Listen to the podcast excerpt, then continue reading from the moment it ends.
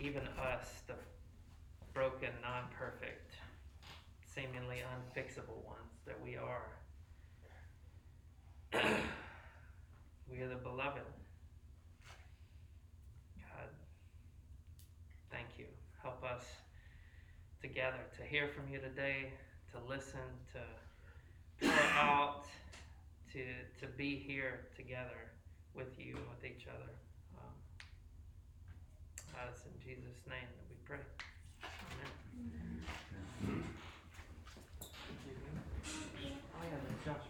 Good morning, church. Morning. I'll be reading from the first book of Chronicles, chapter sixteen, verses eight through twenty, and also twenty-three through twenty-nine. Give praise to the Lord, proclaim his name, make known among the nations what he has done. Sing to him, sing praise to him, tell of all his wonderful acts, glory in his holy name. Let the hearts of those who seek the Lord rejoice. Sing to the Lord, all the earth. Proclaim his salvation day after day. Declare his glory among the nations, his marvelous deeds among all people. For great is the Lord and most worthy of praise. He is to be feared above all gods. For all the gods of the nations are idols, but the Lord made the heavens. Splendor and majesty are before him. Strength and joy in his dwelling place. Ascribe to the Lord, all you families of nations. Ascribe to the Lord's glory and strength. Ascribe to the Lord the glory due his name. Bring an offering and come before him. Amen. Amen. Sing to the Lord. Let's do just that. Um, our worship leader is out. Y'all gonna have to help me. I am not a worship leader. I am meant to be the writer, speaker. So you're gonna have to stand and help me sing. uh, I put out the hymnals because that's what we're working with today. We got about four or five people out. So I am like way down the bench of who's supposed to be doing this. Uh, turn to page 15. Uh, Come thou fount of every blessing. Thanks, Jason.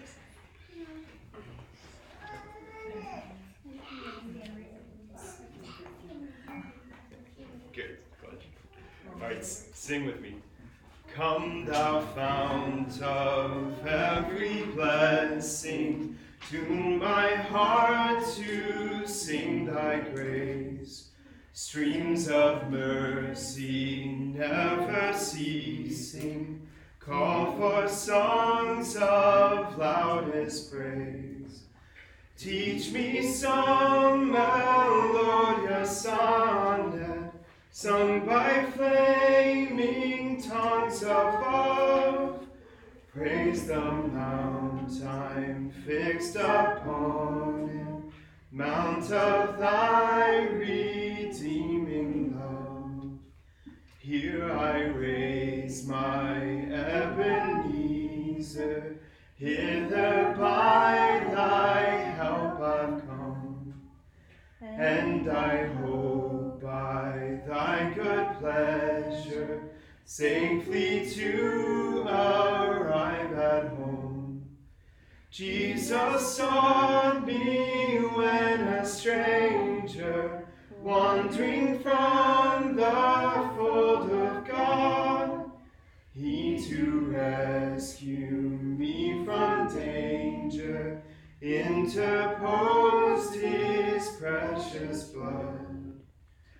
Oh, to grace, how great a debtor daily I'm constrained to be. Let thy grace, Lord, like a fetter, bind my wandering heart to thee. Prone to wander, Lord, I feel it. Prone to leave the God. Here's my heart, Lord, take and seal it. Seal it for thy courts above. If you will, remain standing. I'm going to read a reading from the Psalms. And our next hymn is going to be number 43. This is Our Father's World. This is My Father's World. This is a confession, a psalm of confession. Uh, so let me read this over you uh, right now, and then we'll, we'll all pray together the Lord's Prayer.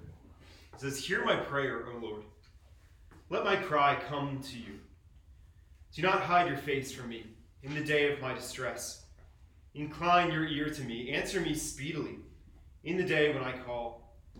For my days pass away like smoke, my bones burn like a furnace, my heart is struck down like grass and is withered. I forget to eat my bread because of my loud groaning, my bones are clinging to my flesh.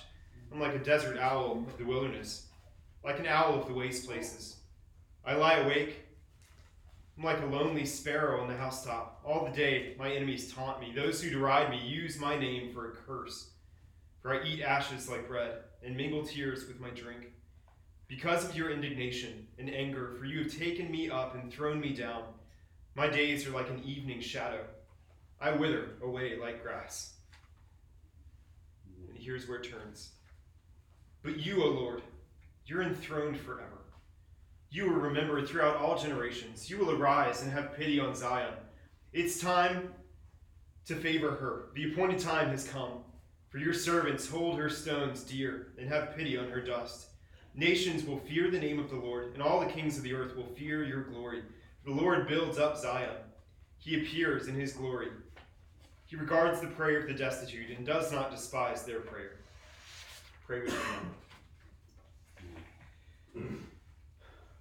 Friends, believe and have hope. Our God is a God who hears our prayers, whether or not we have words, whether or not we mean them, whether or not we even pray them. Our God is a God who sees you and hears you, and He will not leave His children alone. He is slow to anger and abounding with steadfast love, and He knows your name. In Him you are forgiven, you are welcomed, you are loved. Let's pray to Him now as He taught us to pray. Our Father, who art in heaven, hallowed be Thy name. Thy kingdom come. Thy will be done, on earth as it is in heaven. Give us this day our daily bread, and forgive us our trespasses, as we forgive those who trespass against us. Deliver us from the evil one. Lead us not in temptation, and deliver us from the evil one. For yours is the kingdom, and the power, and the glory, forever and ever. Amen. Amen. If you ever thought that I don't make mistakes, there's abundant proof to the contrary. Um, Y'all sing with me. Uh, this is my Father's world. And again, that's number 43 in the hymnal. This is my Father's world, and to my listening ears, all nature sings, and round me rings the music of the spheres. This is my Father's world. I rest me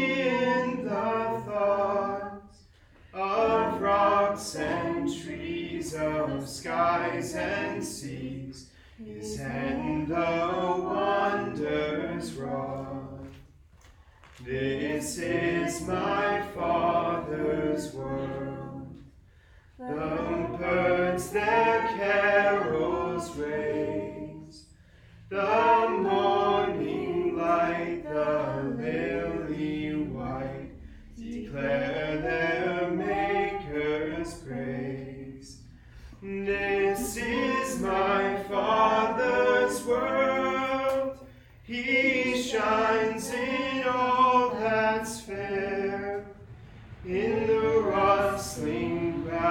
I hear him pass. He speaks to me everywhere. This is my Father's world. Oh, let me never forget that though the wrong seems off so strong, God is the ruler This is my Father's world. The battle is not done. Jesus who died shall be satisfied. To earth and heaven be one. Amen. Y'all be seated. Pray with me. Father God, Lord, on this holiday weekend, when people are traveling and we have people out, God, I pray that you would be with us. God, because we if we have you with us, you are all we need. God, I pray just for the service today, Lord, I pray that you would be with us, Lord, that you would work on people's hearts. Everyone who's here, God, that no one would leave changed. Lord, that you would convict us. God, that you would use today to heal us. Lord, that you would use today to strengthen our relationships. God, to strengthen our marriages if we're married. Lord, to minister to us in many ways. And I pray all this in Jesus' name. So know you, Chris. Amen. Good morning. Good morning. Please go with me to the book of Proverbs. We're going to be jumping around a bit, mostly in chapters 20 and 21. As we look at the major themes running through all of the wise sayings of this book. We've been in a series through the book of Proverbs. If you're at all interested in checking in on the rest of the series, if you haven't been here for it, uh, you can check in with us on Spotify. Probably the most repeated theme in the book of Proverbs is just that wisdom itself is incredibly valuable. Wisdom itself is incredibly valuable. Wisdom is able to tell you whether or not what you are doing in life is worthwhile. If what you're valuing is actually worthy of value. Are you going about life in the right way or are you lost? Wisdom is incredibly valuable and at the same time, it's free. The author personifies wisdom. Basically, if wisdom were a person, she would be standing on the main street or in the market, calling to anyone who would come visit to come sit at her feet and listen. All through the book of Proverbs, the author is urging you to stop and listen to the wisdom of the ages. We've talked about those things which are meant to be at the, the center of your life, and if they get off center, you can lose balance and you can fall. Things like family, love, the Spirit of God, community. And speaking of balance, we talked about work and balancing it with other important things in life. Our words and the way, all right, we talked about our words and the way that we speak to each other. We talked about money, we talked about the way we treat people closest to us, raising children, fortune, how to respond to the ups and downs of life. This has been a really beneficial study for me personally. It's been life giving, and I hope it has been for you too. It's maybe changed the way in which I live. Today we're going to talk about something really heavy, but something we probably could all use wisdom on. I'm going to talk about conflict in daily life. So pray with me briefly, and we'll get started. Father God, I pray, as I always do. Lord, just that regardless of what comes out of my mouth, Lord, whatever we read or say today, God, that you administer to us your truth. Lord, because we know your truth will set us free. We desperately long to be free. I pray this in Jesus' name, so we know you hear us. Amen. Conflict. In my life, it usually starts small, with something unworthy of any kind of fight. I remember the first fight, the first real fight that Annalise and I had. Uh, I was 20 in college, uh, studying literature, which has been a lifelong love of mine. You could usually find me sitting in the amphitheater outside of the library, smoking American spirits and reading a book, right? We're actually in the library, reading just with coffee instead of cigarettes. I was self-medicating for some ADD. Uh, you're gonna have to forgive me. I weighed 175 pounds at 6'1 and wore baggy checkered shirts and skinny jeans. And particularly at that time, I was doing a deep dive into postmodernism. So I was going to plays about every other weekend, theater the absurd, that sort of thing. I was taking a, a postmodern film class. And one night I invited my new girlfriend to come watch one of the assigned movies with me. Annalise at the time was in a sorority, uh, doing dances and formals almost every other weekend.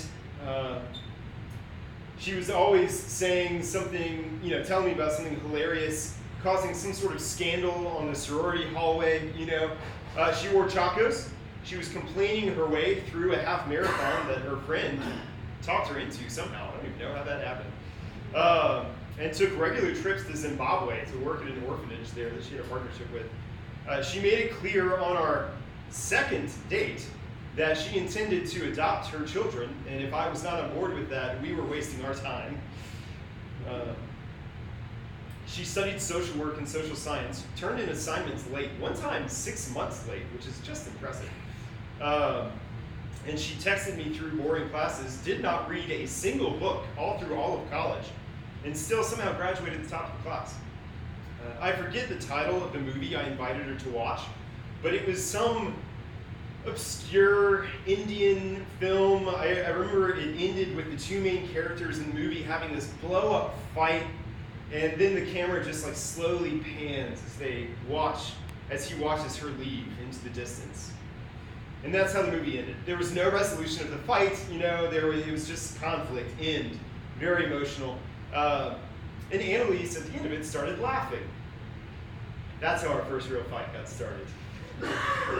she thought that it was the dumbest thing that she had ever seen. And what was the point of the movie supposed to be? Then I went into this, what I'm sure was a very emotional explanation about the postmodern idea of media res and how things, stories don't really have beginnings or ends. And, and she kept laughing. And so, of course, I got mad. I always get mad. My family doesn't do passive aggression, uh, we do open aggression. We, uh, like the Hulk, my method of remaining calm is maintaining a low level of anxiety and anger at all times. So she got defensive and shut down, which only made me more angry because I was taught at one point that you don't let the sun go down on your anger. And what I thought that meant was that you could not take a step back and come back to a conflict with cooler heads. And then, of course, we weren't fighting about the film at all, right? Because what I was actually upset about was having all of my fears confirmed that I was wasting my life pursuing passions and studying what I was studying. What I really should do is buckle down and get a degree that means something and could put me on a track toward a real job, right? And, and she was terrified, wondering if this stupid movie, in one honest moment from her, was going to be the end of a relationship that we had already poured so much time and heart into. Conflict. Most of us live in fear of it, and most of us for good reason. Most of us have someone close to us with a temper, or a drinking problem, or cold passive aggression which never seems to thaw. And we've learned that conflict means breaks in relationships without any clear end or any clear path forward for healing. Relationships like broken bones that never fully heal and cause enormous pain if people push and touch us at just the right point. And there's a lot to be said for avoiding conflict, not avoiding it, but rather tending towards peace and loving kindness.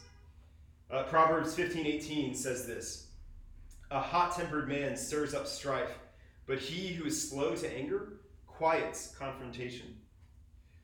Or 15:1, Proverbs 15:1, "A a soft answer turns away wrath." But a harsh word stirs up anger. Or, my personal favorite, Proverbs 21 9, it is better to live in the corner of the housetop than in a house shared with a quarrelsome wife. Oh, man wrote that one. Um, but the message is clear. It's, it's wise not to make everything a big deal. It's wise sometimes to not enter into conflict. It's wise to talk about it instead of just screaming about everything. At this point in my life, half the arguments I have, I wake up in the morning the day after just wanting to reach out and make it better and apologize for something, anything to help mend the situation, but you don't always get that chance.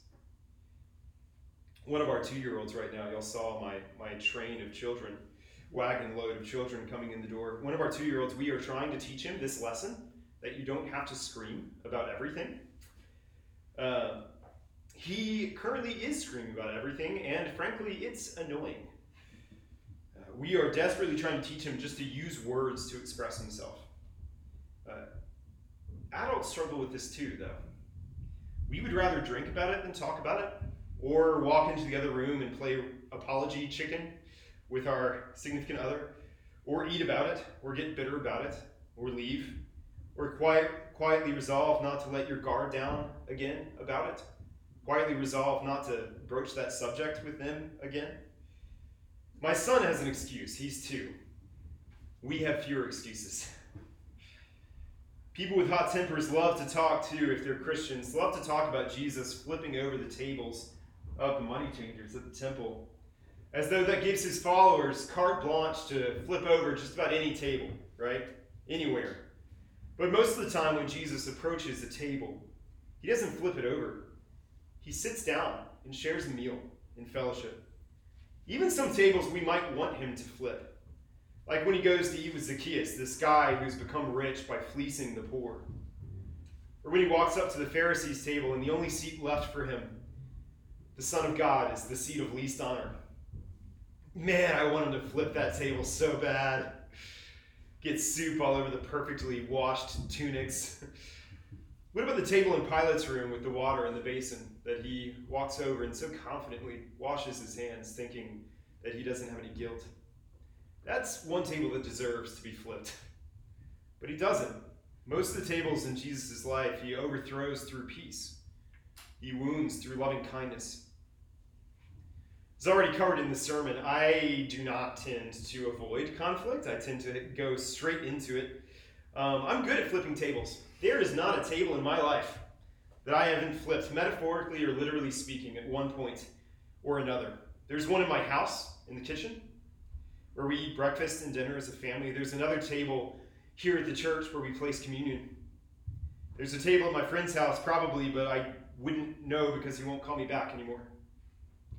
There are all the tables I should have sat down at across divides, but I never reached out.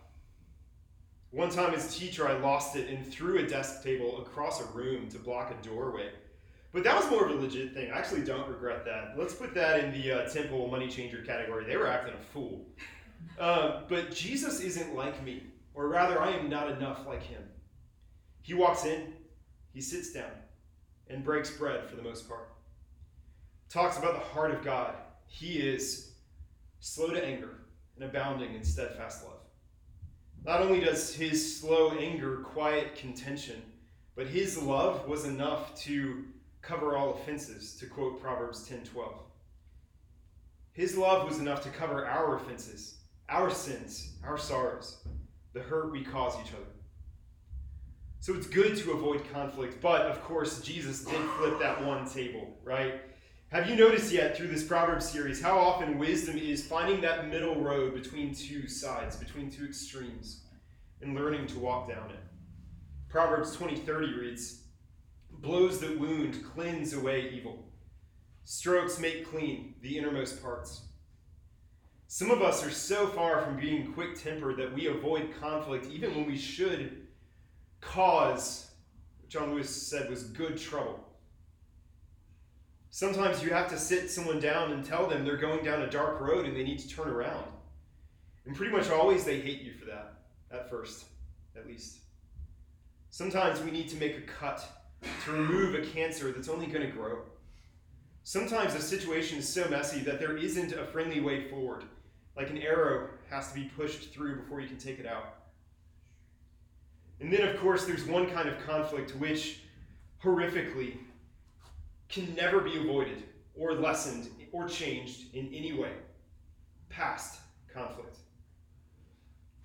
God, in His wisdom, has placed us in time, even though He is free of it. So we need to know today, we need to know not just that we ought to avoid conflict where possible, and to quote the Apostle Peter, to live at peace with everyone as far as it depends upon you.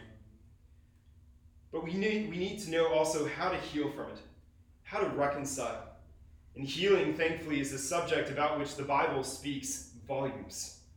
Healing is not just a theme of Proverbs, it's a theme of the whole of Scripture. I've already preached on this one, but Proverbs 12 18 says this There is one whose rash words are like sword thrusts, but the tongue of the wise brings healing. Then a few chapters later, we find what exactly is on the tongue of the wise. 23 23. Buy truth and do not sell it. Buy wisdom, instruction, and understanding. Truth. The truth, as we've already uh, quoted this morning, the truth will set you free. The Apostle Paul, in a letter to the church at Ephesus, and specifically in a section on unity, summarizes the way that the church was able to heal the divides between them. He says, quote, speak the truth in love. He says that's how you grow as a body to be more like Christ. One of my favorite authors who actually passed away this month, Frederick Buechner, once summarized the whole task of ministry. He says, Tell the truth. I told you that story of mine and Annie's first fight and how it happened, but more importantly, I want to tell you how it ended. We sat silently for a while next to each other, a long time, and we both cooled off. And eventually, we admitted to each other what we were fighting about mattered way less to us than the other person. And we both apologized for letting things get out of hand and hurting each other. And I still worry sometimes that I haven't done anything with my life that's really mattered. That fear has not gone away. She still fears sometimes um, of everything crashing to ruin. But the truth is, I would rather be in her house than on your bookshelf. I would rather hear about her day than you hear my thoughts. I'm glad in the moment we were able to recognize that truth. And we laugh about that conflict now, uh, about how I can't even remember the name of the movie, and about how we were young and dumb. truth spoken in love has power enough to make something beautiful of basically any brokenness. Truth spoken in love will eventually be the only word left on anyone's tongue. On the day when God wipes our tears away and all truth is revealed, that's how time is restored into eternity. All the past wrongs dying like seeds, growing into truths which can nourish and bind us. Whenever reconciliation is not possible or not advisable, truth spoken in love can bring forgiveness. To quote John Foreman, it takes two to go to war, but only one to fall in love. I'm going to say a word just practically on what we're talking about. It, this is something that we teach to children. You know, it, when, when children hurt each other, which they often do, we set them across from each other, right? We bring them together. And we tell them the truth of what happened. We say, well, you did this to your sister, right? So truth is spoken. And then we look at one of the children and we say, and now you have to apologize. And so naturally the child says something like, oh, yeah, sorry. And we say, no, no, no, no, no. You have to mean it. And in that moment, we don't expect that their, their heart will change toward their sibling in that moment, right? Um, but they have to say it like they mean it, right? And so then they say, I'm sorry. And we say, okay, now it's to you. Do you forgive them? And then we hopefully will move to a point where forgiveness is possible and they say, Yes, I forgive you. And then we say, Okay, now you have to hug. You have to do something to let the other person know that the conflict is done and that you're restored to relationship. And so, practically, even from childhood, we have known this ritual. We've known this dance. Ritual, a ritual, by the way, that is unique to Christianity. Um, but do we do it? Do we live this out? Do we reconcile our relationships? And when reconciliation is not possible, do we work towards forgiveness? Again, it only takes one person to fall in love. This is the way that we heal as individuals, as a society. This is how we bind ourselves back together again. But do we do it? Truth is hard. Truth is not always apparent, and it's not always easy to know. It's hard to think of it in the moment Sometimes I would, I would say, even often, truth has almost nothing to do with what you're arguing about. But truth is always there, and it's always loving, and it will always bring healing if you can bring yourself to speak it. Truth is like a fluorescent light and a vanity mirror showing us things we would rather not notice about ourselves and our lives, but in the process, it makes us more beautiful. You'll probably be surprised when you decide to start telling the truth of whatever is causing you pain in your life, how quickly God brings healing. Your past, your hurt, your relationship, your mistakes, those things which have been done to you, your doubts, your sins, if you speak the truth about them, truth spoken in love is not a mild prescription, it is surgery. Eventually, it will restore society in the day of the Lord. You'll be surprised how quickly it works in our lives if you can actually bring yourself to speak it. When you walk into a conflict determined to love the other person, no matter what they do or say, you'll probably be surprised how quickly that conflict will make at least one of you a little more like Christ. And I'll close citing Keller with the first truth that I want you to tell yourself to begin healing in your life. The truth that your mistakes, your sin, have done more damage in your life than you will ever know. And also at the same time, at the same time, you are more loved than you have yet dared to dream. Whatever conflict you've had with our Father, whatever conflict you've had in your relationships and in your families, the truth is, you are God's child, and He loves you, and He waits and watches for the moment that you will come home. Pray with me. Father God,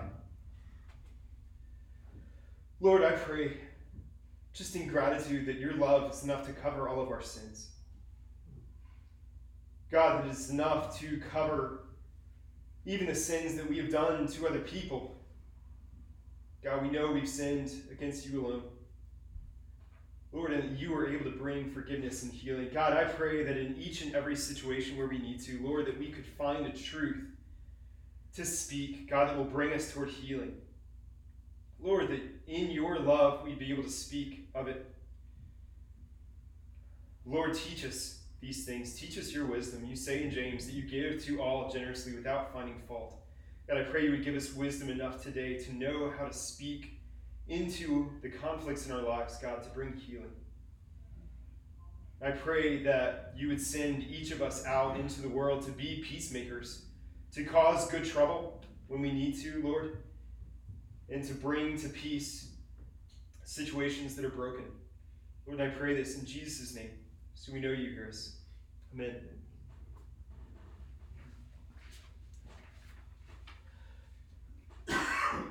Usually I get to sit down at this point um, and pray with people. Um, you'll have to pray with the person next to you or catch me after service, but if you would, in your hymnal, go to number 54 Great is Thy Faithfulness. In this time, feel free to respond in whatever way you see fit. We've got kneelers up here, we've got people in the back that you can pray with, um, or you can stand and sing.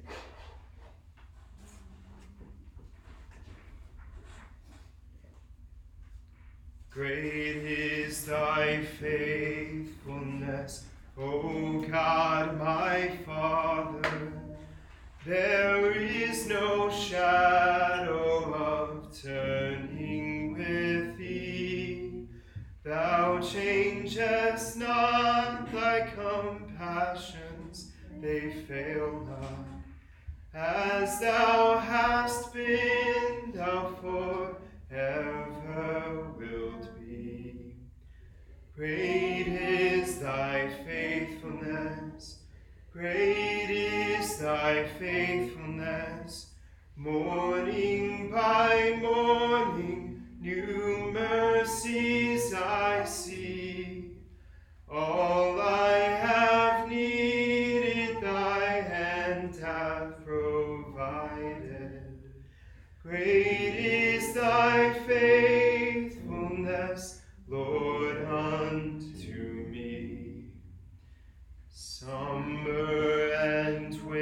winter and springtime and harvest, sun, moon, and stars in their courses above, join with all nature in manifold witness to thy great faithfulness mercy and love. Great is thy faithfulness, great is thy faithfulness, morning by morning, new mercies I see. All I have needed, thy hand hath provided. Great is thy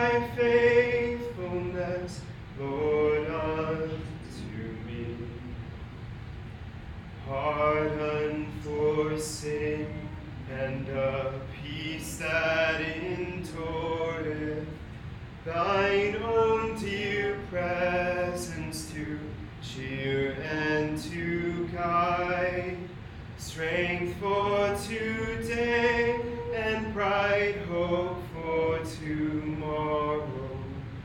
Blessings are mine with ten thousand beside. Great is thy faithfulness, great is thy faithfulness. Morning by morning, new mercies I see. All I have needed, thy hand hath provided.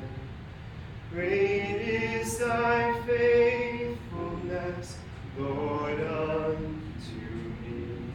Amen. Great is his faithfulness. Faithful to forgive us, to welcome us, to love us, to provide for us in every way. Mm. Before we go this morning, if you would, please stand with me and join with me in singing the doxology. Um, and we don't have it up on the screens today. We gave Lewis the day off. um, the words are um, Praise God. Oh, no, Phil's on it. Yeah. There we go. Thank you. Praise God from whom all blessings flow. Praise Him, all creatures here